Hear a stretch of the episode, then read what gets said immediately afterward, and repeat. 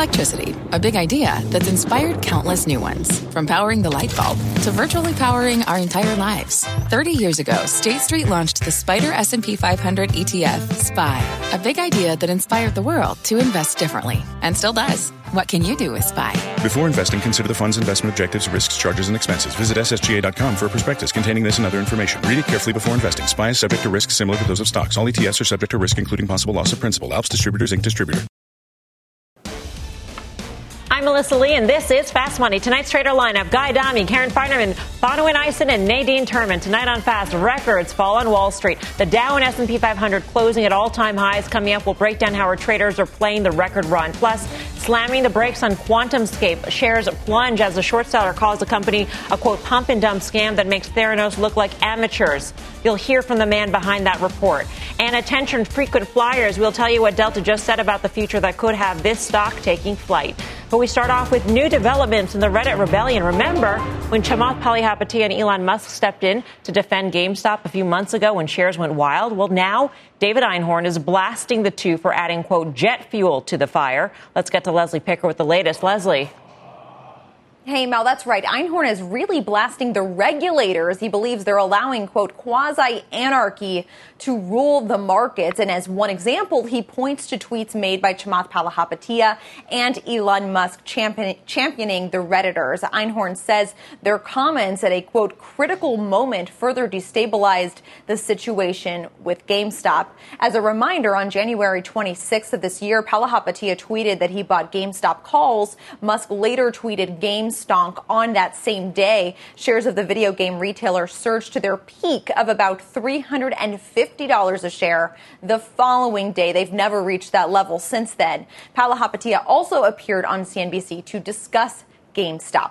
Neither responded to our request for comment in response to the Einhorn letter. Einhorn, though, of course, a longtime Tesla bear and Elon Musk critic, says, quote, the laws don't apply to him. He's referring to Musk there, and he can do whatever he wants. Now, I just got off the phone with a market regulatory expert who told me that it's hard to legally distinguish between the comments made by Musk and Palihapitiya on GameStop from those when Einhorn himself publicly comes out for or against a company. That said, this person notes that from an ethical standpoint, business celebrities do have a responsibility to think about how their words might impact the finances of those who follow them into a particular trade. I also just spoke with Amy Lynch, a former SEC and FINRA regulator, who says that regulators have not finished looking into trading surrounding GameStop just yet. So this story is not quite over, at least from the regulatory standpoint. Melissa. Yep. Chapters continue to be written. Leslie, thank you. Leslie Picker. Anarchy in the eyes of David Einhorn, Guy, but freedom of speech in the eyes of others. What do you think?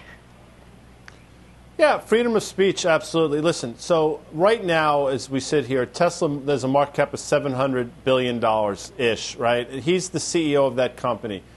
He also has 50 million followers on Twitter. This is Elon Musk. Why on January 26th, after the market closes, like, what's the point of tweeting game stonks, 2 exclamation points. I mean, I'll use the word. It's asinine. Like, if it's sport, you know what? Find a better sport. Go do shooting clays or something. But you know, the stock that day closed at 147.98. 2 days later, it was trading 483, and it traded in a range of 112 to 483. Like, I don't understand that. It's not particularly funny. It's not particularly clever. And what purpose does it serve? So I'm sort of with Einhorn on this one. Is it illegal? No, I'm not suggesting that it is. Is it infantile? 100%. And does it have far-reaching ramifications? Mm-hmm. Like, you know, I'm sure it's clever and funny to him and his pals. For a lot of people, made a lot of money. I'm sure a lot of more people lost a lot of money. Right. It seems a little bit, Karen, of the pot calling the kettle black. I mean, David Einhorn does come on air. He does tweet himself. He puts out letters stating what his positions are. So why is this any different? It's just that in the age of social media, the impact is more immediate, but it's all the same, isn't it?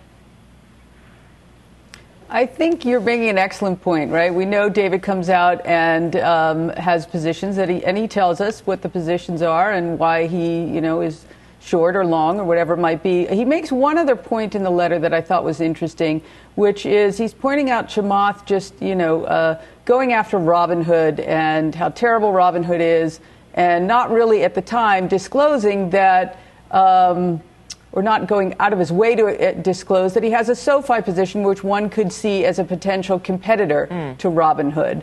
And so David makes that point, which is interesting. But I agree. I think free speech. I think, you know, Chamath said, I'm long calls or whatever it was, the 115s or whatever he bought and gave them to charity. But I do think it is a little irresponsible to add fuel to the fire unless you really don't believe that's fuel to the fire. Right. I kind of do. So I agree with Guy that it's I don't know, it's somewhat immature. I don't really know why they felt he felt a need to do that. But also free speech. And he did say what he was doing. Full disclosure. If he hadn't said that, then I would feel differently. Right. And disclosure is sort of interesting in this era of social media, stock influencers and asset influencers. We see this time and time again, particularly within the crypto community. I mean, think about Dogecoin, for instance. And I just raise this because many people say there's nothing to Dogecoin, including the creator of Dogecoin. And yet all these celebrities come out and they tweet about Doge. And here we are with Doge. It has a massive market cap and has gone up a lot this year because so many celebrities have gotten behind it. So we live in an era in which influencers have a big role. The question, though, Bonawyn, is there is no transparency surrounding these influencers. So as Karen had mentioned, you know, Chamath didn't go out of his way to disclose a position in SoFi, which could be construed as a competitor. There are all sorts of other things that are tangled up that we might not know about anybody who tweets about any sort of stock out there who have a position enough to influence how the stock trades. I think Karen makes a really good point in terms of disclosure, right? I think that was a critical point that was omitted or forgotten, or I don't know. It's hard for me to point fingers without knowing the full story, but I think that's just it, right? We're all essentially in a situation where these people do have influence. They are social influencers or celebrities, and they're using it to their advantage. And we've seen that from everything from our former president to other investors or speculators. So it's really hard for me to kind of part and parcel what exactly should or shouldn't happen. Yes, certainly it is adding fuel to the fire, but I think this whole GameStop situation is highlighting just the effect that social media is having on the stock market. And there's a lot of pushback there. To me, it speaks to the evolution of how information is going to be disseminated. GameStop is somewhat of a one-liner, not a lot of color around that. Mm-hmm. Clearly, I do think he knew what he was doing. But if investors are buying GameStop on a hashtag, I think you kind of assume that risk. Nadine, I think it was interesting that Guy had mentioned, you know, that he thinks it was stupid or immature or whatever it is. Be that as it may, was anything wrong done, do you think?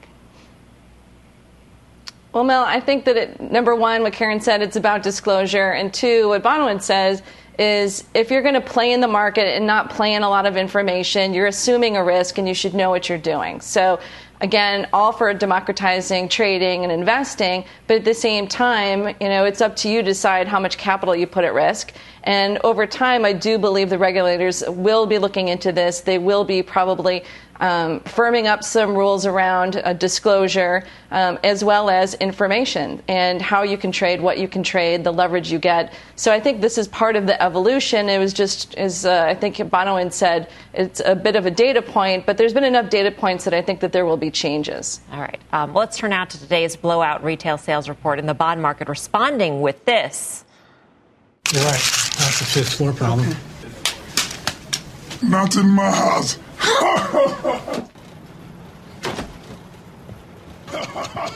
That's right. Bond investors batting away inflation fears like Dikembe Mutombo bats away free throws in that Geico commercial. Yes, I did make a sports reference, and I actually do know who this guy is. Check out the reaction 10-year note following the second-best retail sales report on record. Yields falling to their lowest level in more than a month, even as consumers, armed with stimulus checks, pump tons of money into the economy. So given today's action, is the bond market giving investors an all clear that inflation really is just temporary? Karen, you tweeted this almost right away. What was your take of this? Confusion was my original take on it. And, you know, normally we would see retail numbers like that and you would think, OK, inflation. And we've talked a lot about the Fed talking about transitory inflation. And so I was wondering, all right, is that what the bond market's thinking here? So I turned to my friend Andy Constant, who helps me understand all things fixed income, and he was saying that, yes, the bond market may believe it's transitory, but also the VIX is down, and so risk premiums are down, so people want to take more risks. And one other thing happened. As rates went lower, that made the likelihood of mortgages refinancing go higher, and therefore those who owned a lot of mortgages, the duration of their book got shorter, so they needed to buy longer-term bonds. And that's what really started to move it later in the day. So it's kind of a circular effect there.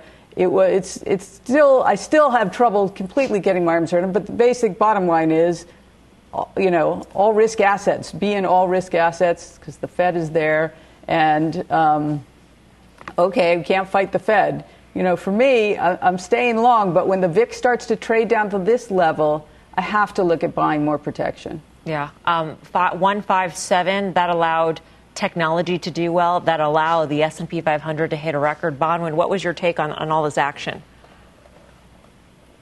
Well, Karen's first point, I tend to agree with fully lockstep, right? You see these retail figures, and you would expect there to be a correlate to inflation. But what I will say is, you know, a lot of us were saying, listen, the volatility around this rate change that we've seen over the last, 1 to 2 months has just been astronomical, and it seemed to be somewhat getting ahead of ourselves. And we've seen the same type of dynamic happen with corporate earnings, where there's a contrarian trade, it becomes crowded, everyone piles in, then the data is disseminated, and people tend to like either take profits or fade the move. And I think you saw that translate into the bond market today. I think we're in a bit of a range. I'm hesitant to say we're certainly out of the woods with inflation, but I do think it highlights exactly what the Fed is trying to get at, which is we're going to react to data that is longstanding in its presentation. And then there's also going to be some hiccups, as we've seen it with some of the COVID vaccines.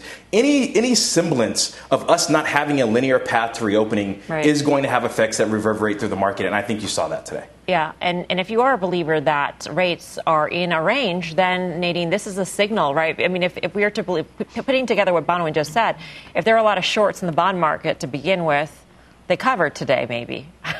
And so what do you do now? Sure. In fact, I laughed because I read a headline from RBC calling it the Costanza trade.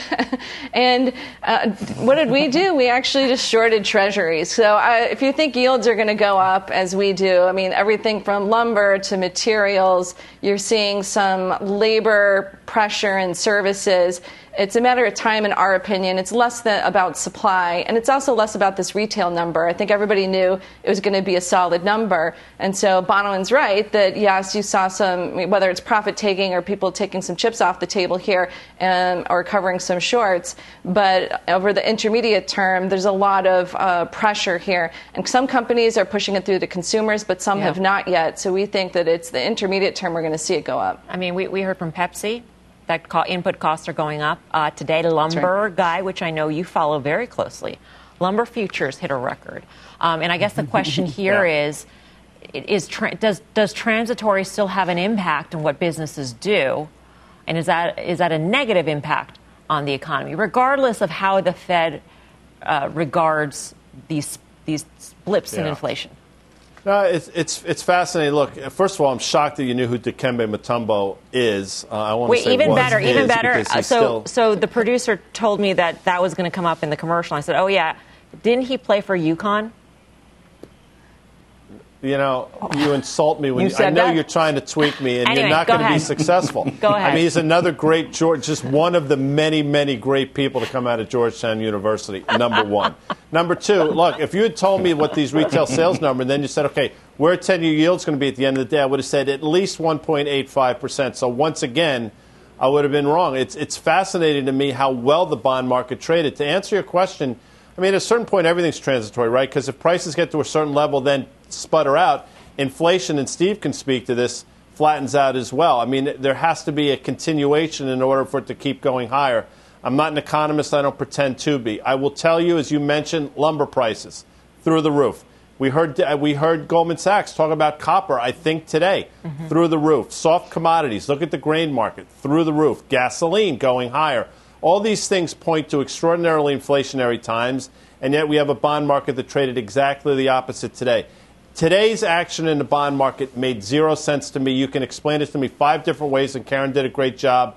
It still doesn't make any sense to me. Yes. Add soy, add corn on top of a labor shortage, so labor costs might be going higher. But let's bring in the aforementioned Steve Leisman, that is. Steve, what was your take on the market reaction to this report this morning? I will tell you that I talked to a bunch of guys in the bond market, and they're kind of got one of those wow things going. They're just like a little bit out of breath. For the trade that happened, by the way, not only beginning at 8:30 this morning, but take a look at what happened after 3 o'clock. You've clawed back about half the gains in yields that you had from the drop from 8:30 this morning. So you went like 161, 162, down to 151. Now you're back to 158. So about half of those, the yield is clawed back there. What I've heard was a story was this, beginning with the morning, actually the day before. As strong as retail was, Melissa, I heard that it could have been even stronger. And there was some concern or some talk on the street that you might be well into the double digits on the retail numbers. Some of the high-frequency data we follow was pointing in that direction.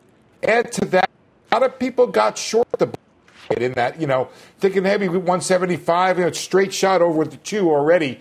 And then the thing I heard was that the Japanese who left the market at the end of the quarter to fix up their books in time for the end of the quarter, they may have come back in to buy together with the mortgage buying that was talked about earlier. So all those things combined, bunch of guys short, bunch of people coming back into the market. And actually the market is kind of thinly traded these days with the Fed doing a lot of the buying. So all of that combined into a big move. I mean, this was a pretty dramatic move. But does it mean that the inflationistas are finally vanquished? I think that the consensus on the market is that the inflation will be temporary. I don't think that's an outlying opinion anymore. I think that the Fed has embraced it. The market's embraced it. Everybody's embraced it. So we're ready for a bit of a ride on the roller coaster, and we're not going to lose what's in our stomach in the process. Steve, you know, I've been thinking about this inflation issue a lot, which sounds odd. But in terms of how much as you've been thinking about Dikembe Mutombo. More. But in terms of inflation and how it's regarded as transitory, I mean, I feel like the same argument was made when there were tariffs, the threat of tariffs, when tariffs were put on. That impact, that price shock was viewed as transitory as well. And yet we did see that impact last longer, have impact on how businesses planned. And so it wasn't transitory, or even if it were transitory, it still had a big impact. And I'm wondering if we should maybe think about this inflation shock in the same way, because as Guy had mentioned, there are so many inputs that are reaching record highs here. We are also seeing, as we saw in the Beige Book, a labor shortage. We can't find people to fill these jobs. We might have to pay more. I mean, all these things add up, don't they? They do. But really, when we talk about inflation rising, we're talking about the second derivative of the inflation calculation, which is itself a derivative. So let me put that into a little bit of English here. Well, I'm sure you get that. But the idea is you have a tariff. And the take on the tariff was right, Melissa. A one-time upward shift in prices that did not repeat. So you did not have increasing inflation rate as a result of that. Same thing is believed to be true with what's coming now. You have supply shortages, disruptions. If you tell me we are not going to reestablish global trade links, if you tell me that suppliers are not going to solve their shortages problem, if you tell me that people who are out of work now are not coming back to work, then I think you may have the makings of a change in the inflationary mindset. But that's what it takes. If a one-time upward shift in the price level is not the kind of inflation the Federal Reserve would worry about. It hurts. It's not necessarily a nice thing to happen, especially if your wages don't go up along with it. But if it's just that one time, then that's okay, I guess is the best way to put it. Karen, how do you think about it as it impacts the companies you're invested in, particularly as we've seen margin expansion over the past year thanks to the pandemic and cost cutting and getting smart and efficient, et cetera? Those margins look like they will start to diminish.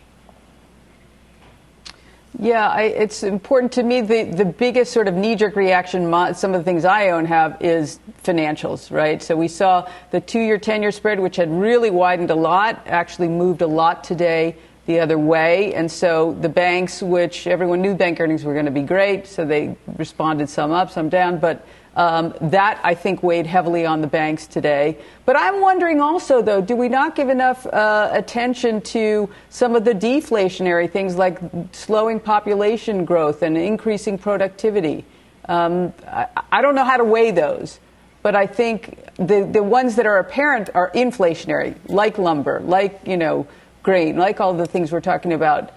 But Karen, I think there's another side to it as well. Can I respond to that very quickly? Yeah, last word, Steve.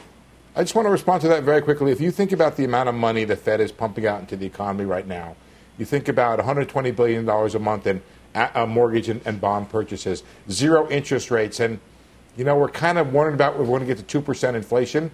That maybe speaks to what Karen's talking about, the incredible deflationary forces still at work in the global economy. Good point there. All right, Steve, always a pleasure. Thank you. Thank you. Steve Leisman. Coming up, a pump and dump scam that makes Theranos look like amateurs. Those scathing words sinking shares of QuantumScape today as a short seller takes aim. We will hear from the man behind that report and tell you what QuantumScape is saying in response. Plus, ante-up shares of DraftKings jumping in the after hours as the company inks a sports betting deal with the NFL. The details and how to trade this name when Fast Money returns.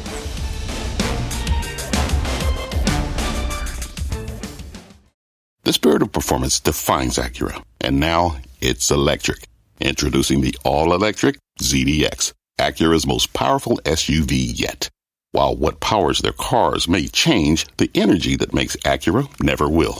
Crafted using the same formula that brought them electrified supercars and multiple IMSA championships, the ZDX has track-tested performance that packs an energy all its own.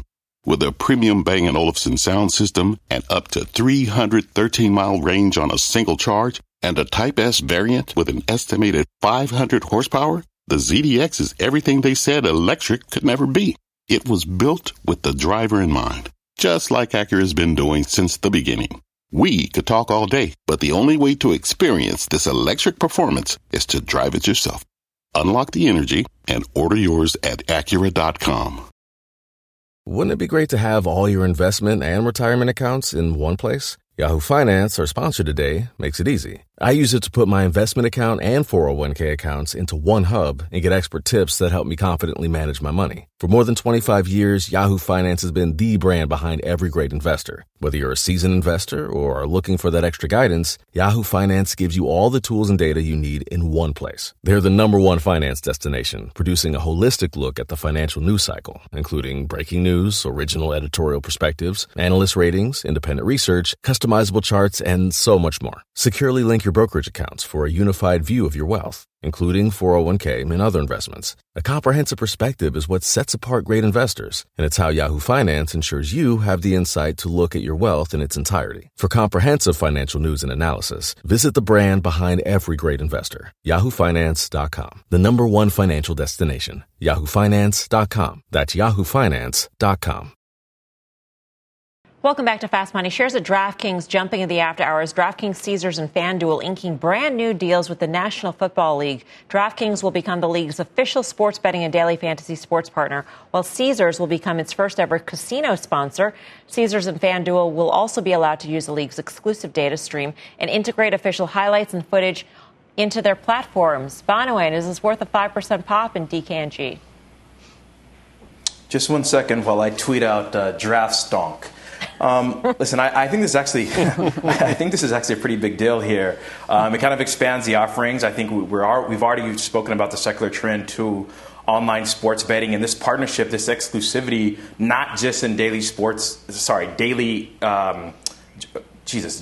fantasy betting, but also sports betting in general with the NFL, I think is large. I think there's a lot of pent-up demand there. You're starting to see it in terms of attendance to various sports themes and sports events. I think this is a winner, and I think this might be what kind of takes the stock to the next leg higher. It's kind of had that double top around $70, and you're starting to see in the aftermarkets it start to trend back higher. I think this is definitely a win. Guy, what's your take? Yeah, I agree with Bonawyn. I mean, you know, 63 has been that pivot level. If you remember, traded up to 63. I think last earnings report failed, traded down to 56.5, 57 has bounced. I mean, technically it's done everything right. The concern, and I have no idea, the concern would be, is there another secondary offering in the making? But remember the last time, stock did not trade well for about a month and a half afterwards. But short of that, I think you stay with the trade in DraftKings for sure. I'm with Bonawyn on this one. All right, we are just getting started here on Fast Money. Here's what's coming up next. Options traders making a big bet that Coca-Cola will pop. We'll bring you that play ahead. And next, the short seller behind that scathing report sending shares of QuantumScape plunging joins us live. We've got that and a lot more when Fast Money returns.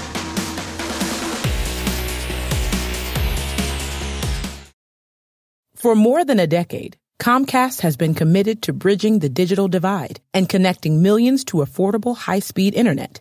But the barriers to get connected go well beyond affordability. Through Project Up, Comcast is committing $1 billion to reach millions with digital skills training, resources, and opportunities needed to succeed in a digital world. Project Up, building a future of unlimited possibilities. Learn more at comcast.com/projectup.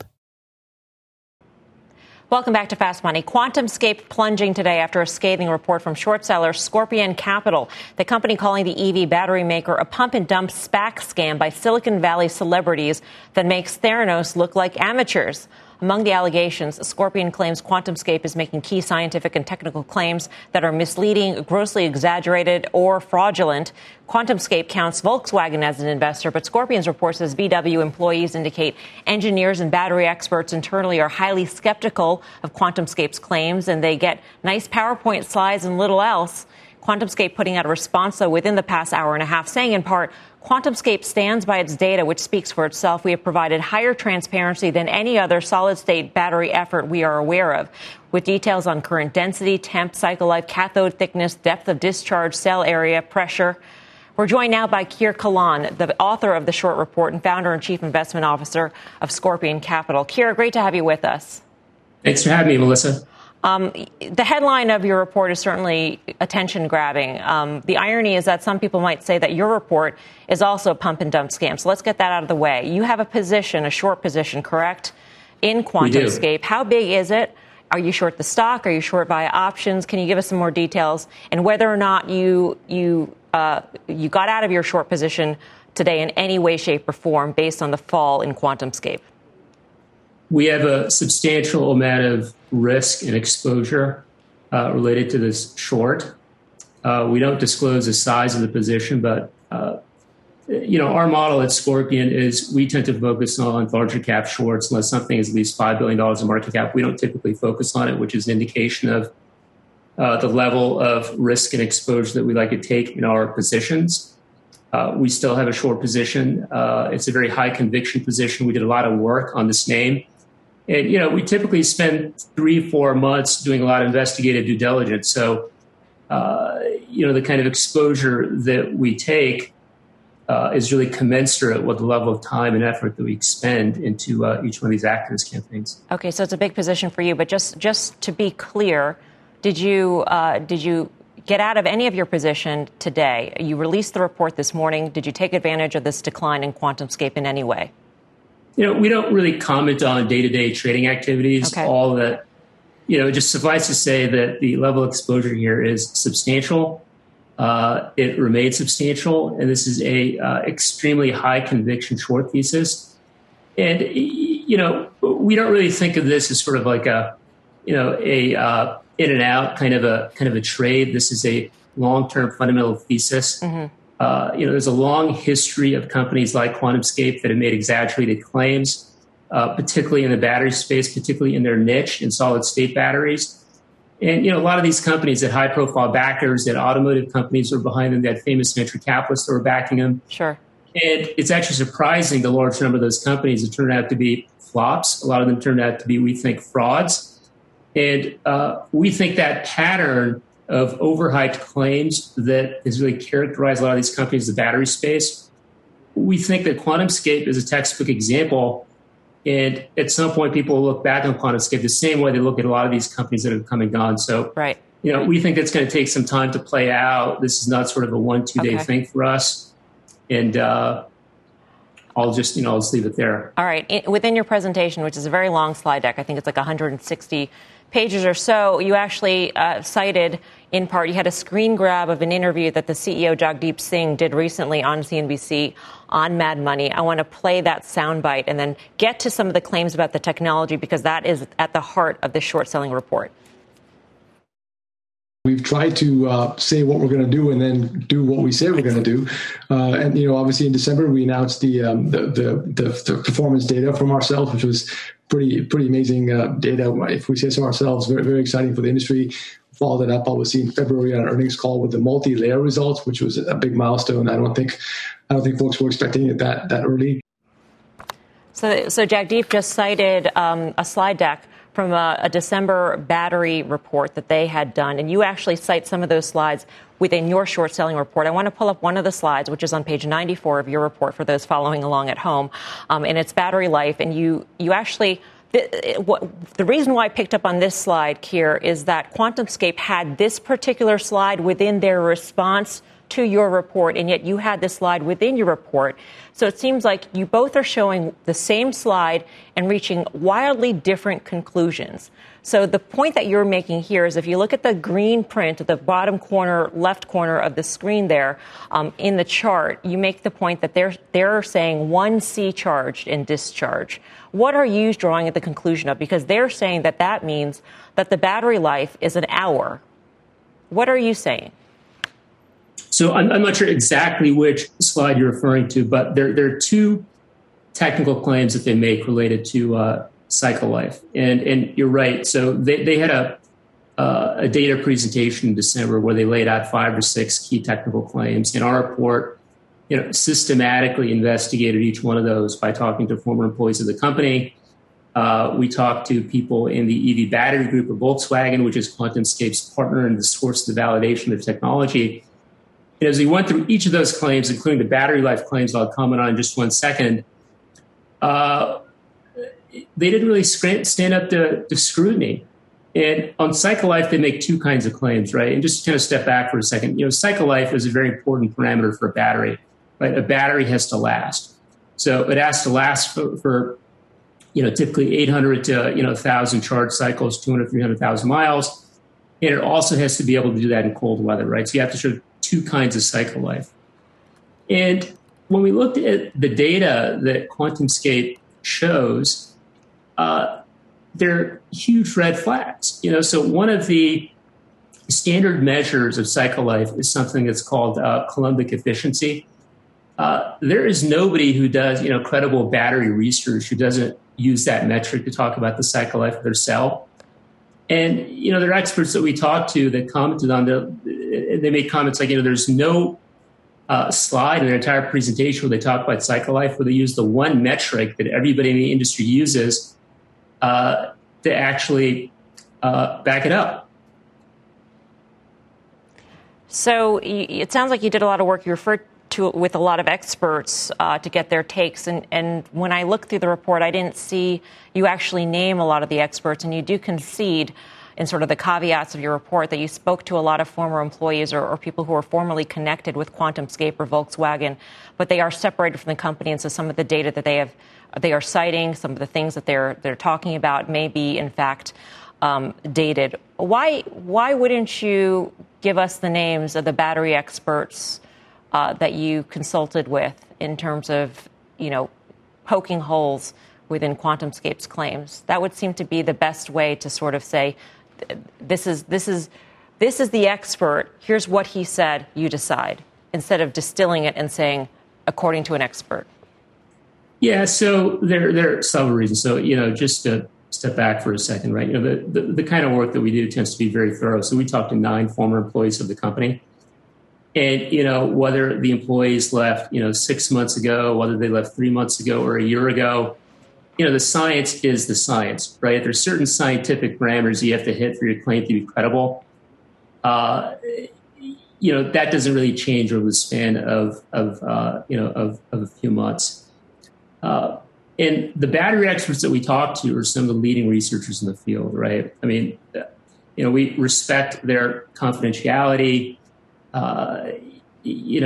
Short selling can sometimes be controversial. People don't want their names in a report, but the people we talked to are highly published. you know, these are people that are professors, very credible institutions. They're well known in the battery world.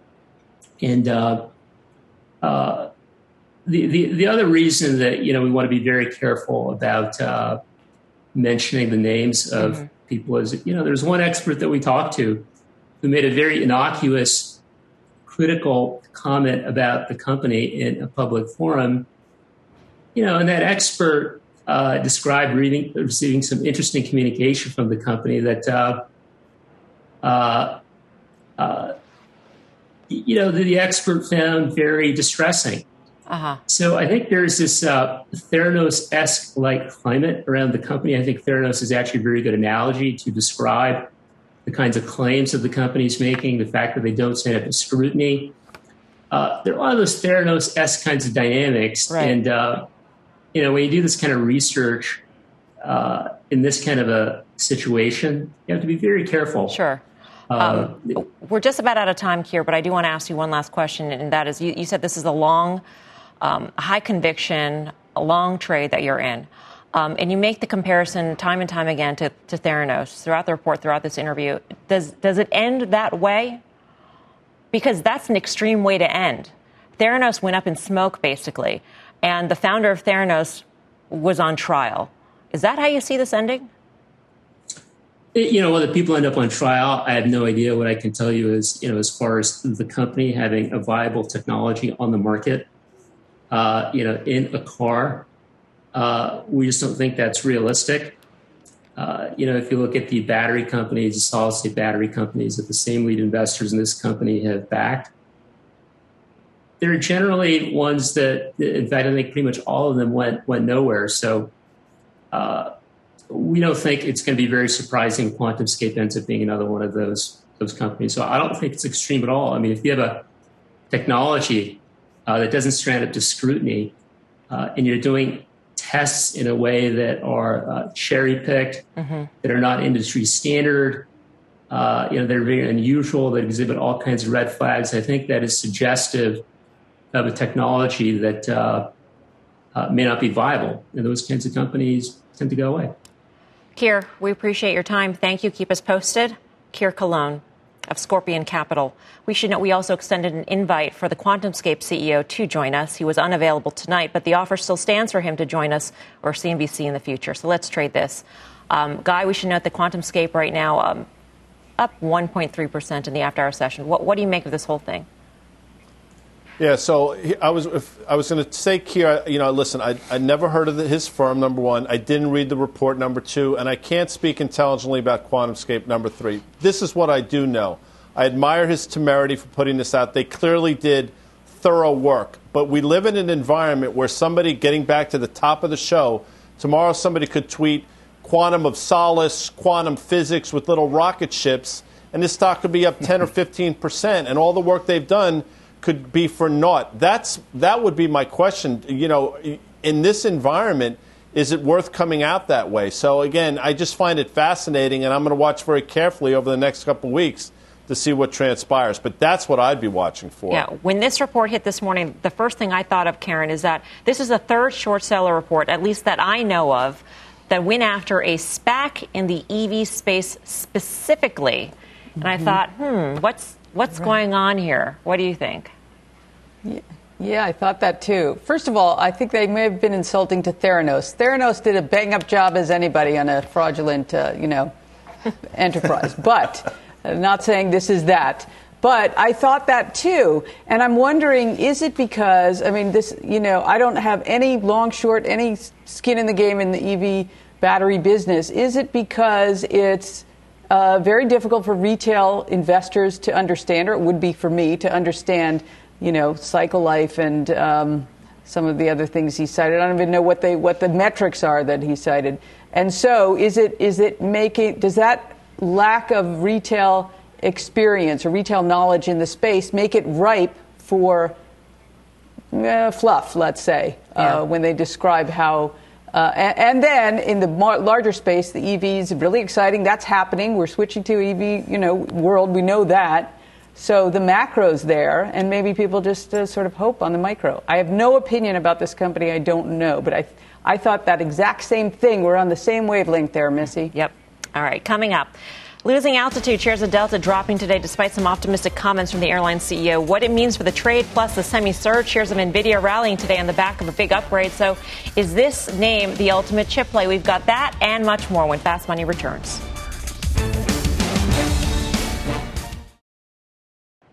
Welcome back to Fast Money. Delta shares down nearly 3% today after the airline reported earnings. Phil LeBeau's got the details. Hey, Phil.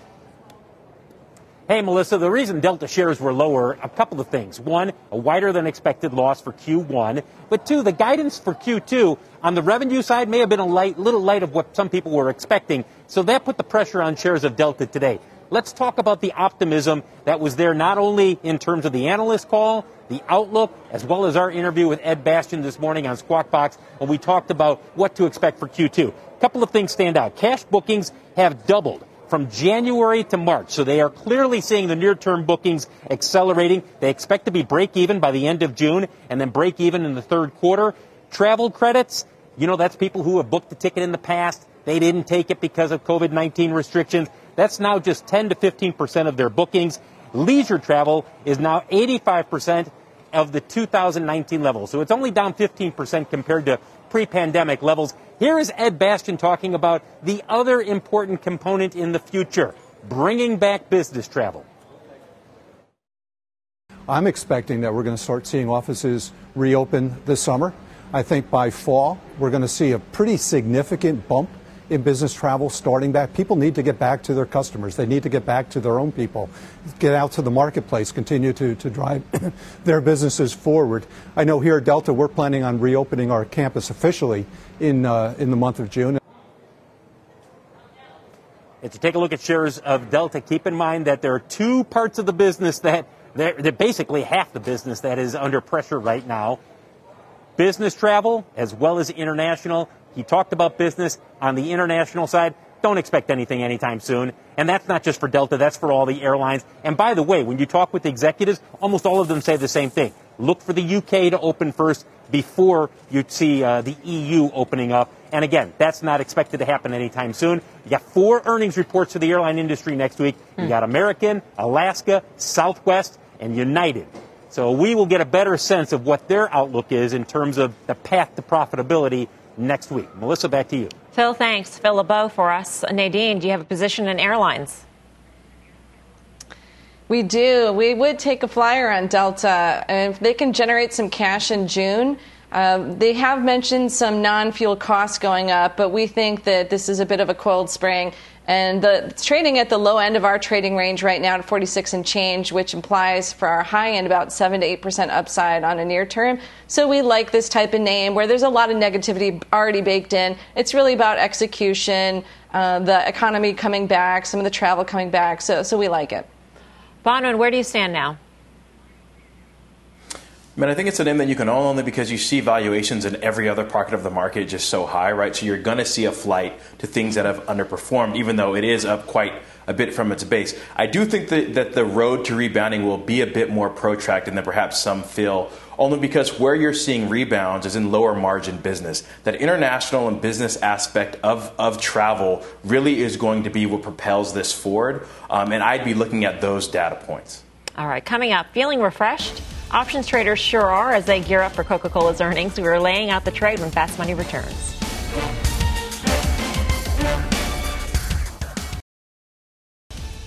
Welcome back. Here's a sneak peek at the Cramer Cam. Jim is talking to the CEO of American Eagle. That stock a big winner in today's session, so be sure to catch the full interview. Top of the hour on Mad Money. Up next on Fast, the big opportunity bubbling up in one soda stock. We'll bring you the name. And as we head to break, we are celebrating Financial Literacy Month by sharing messages from business leaders about the importance of financial education. Here's Bridgewater's Ray Dalio. There are three things that you have to know how to do well in order to succeed. First, you have to know how to make more money than you spend. Second, you have to know how to take that savings and invest it well. And third, you have to be able to know how to diversify in order to invest it well, because that will reduce your risk without reducing your expected return. Welcome back. Pepsi shares going flat despite reporting higher than expected earnings and revenue. The company also reiterating its 2021 forecast. Coca-Cola is on deck to report next week, and one options trader is betting this soda stock is going to pop. Let's bring in Tony Zhang. So, Tony, what'd you see? Yeah, today we saw some fairly unusual flow here for Coca-Cola, the second biggest name in XLP, the consumer staples sector. Now, Coca-Cola does trade fairly actively, about 53,000 contracts a day. But today, more than four times more calls traded than puts. And one unusual trade that we saw across the tape where a trader bought 10,000 contracts of the September 57.5 call options for about 96 cents. So this trader laid out almost $1 million in premium to bet that Coca-Cola will be above 58.5 by that September expiration. And just to put that into context, that's about 9.5% higher than where the stock closed today, while year to date, the stock is only up 1%. So this is a fairly large and fairly aggressive bet that over the long run, over the next 2 quarters in Q2 and Q3, that Coca-Cola is really gonna take advantage of this recovery. And what's interesting is that it's only risking 1.7% of the underlying stock's value by buying this out-of-the-money call option going out to September. All right, Tony, thanks. Tony Zhang. For more options action, be sure to tune into the full show. That's tomorrow at 5:30 p.m. Eastern Time. Up next, Final Trades.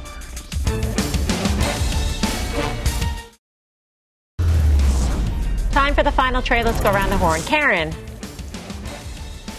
Yeah, my final trade, Weight Watchers. It traded down today. I still like it. It's down maybe 20-some odd percent. They just did a refinancing, cheaper debt.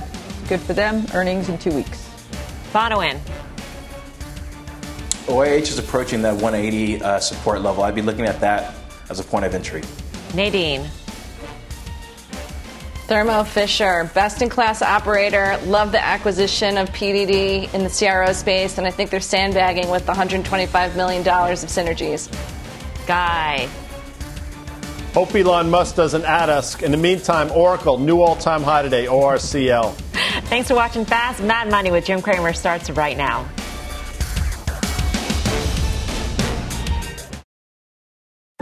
What's on the horizon for financial markets? At PGIM, it's a question that over 1,400 investment professionals relentlessly research in pursuit of your long-term goals. Specialized across asset classes, but united in collaboration, our teams provide global and local expertise. Our investments shape tomorrow, today. Pursue your tomorrow with PGIM, a leading global asset manager.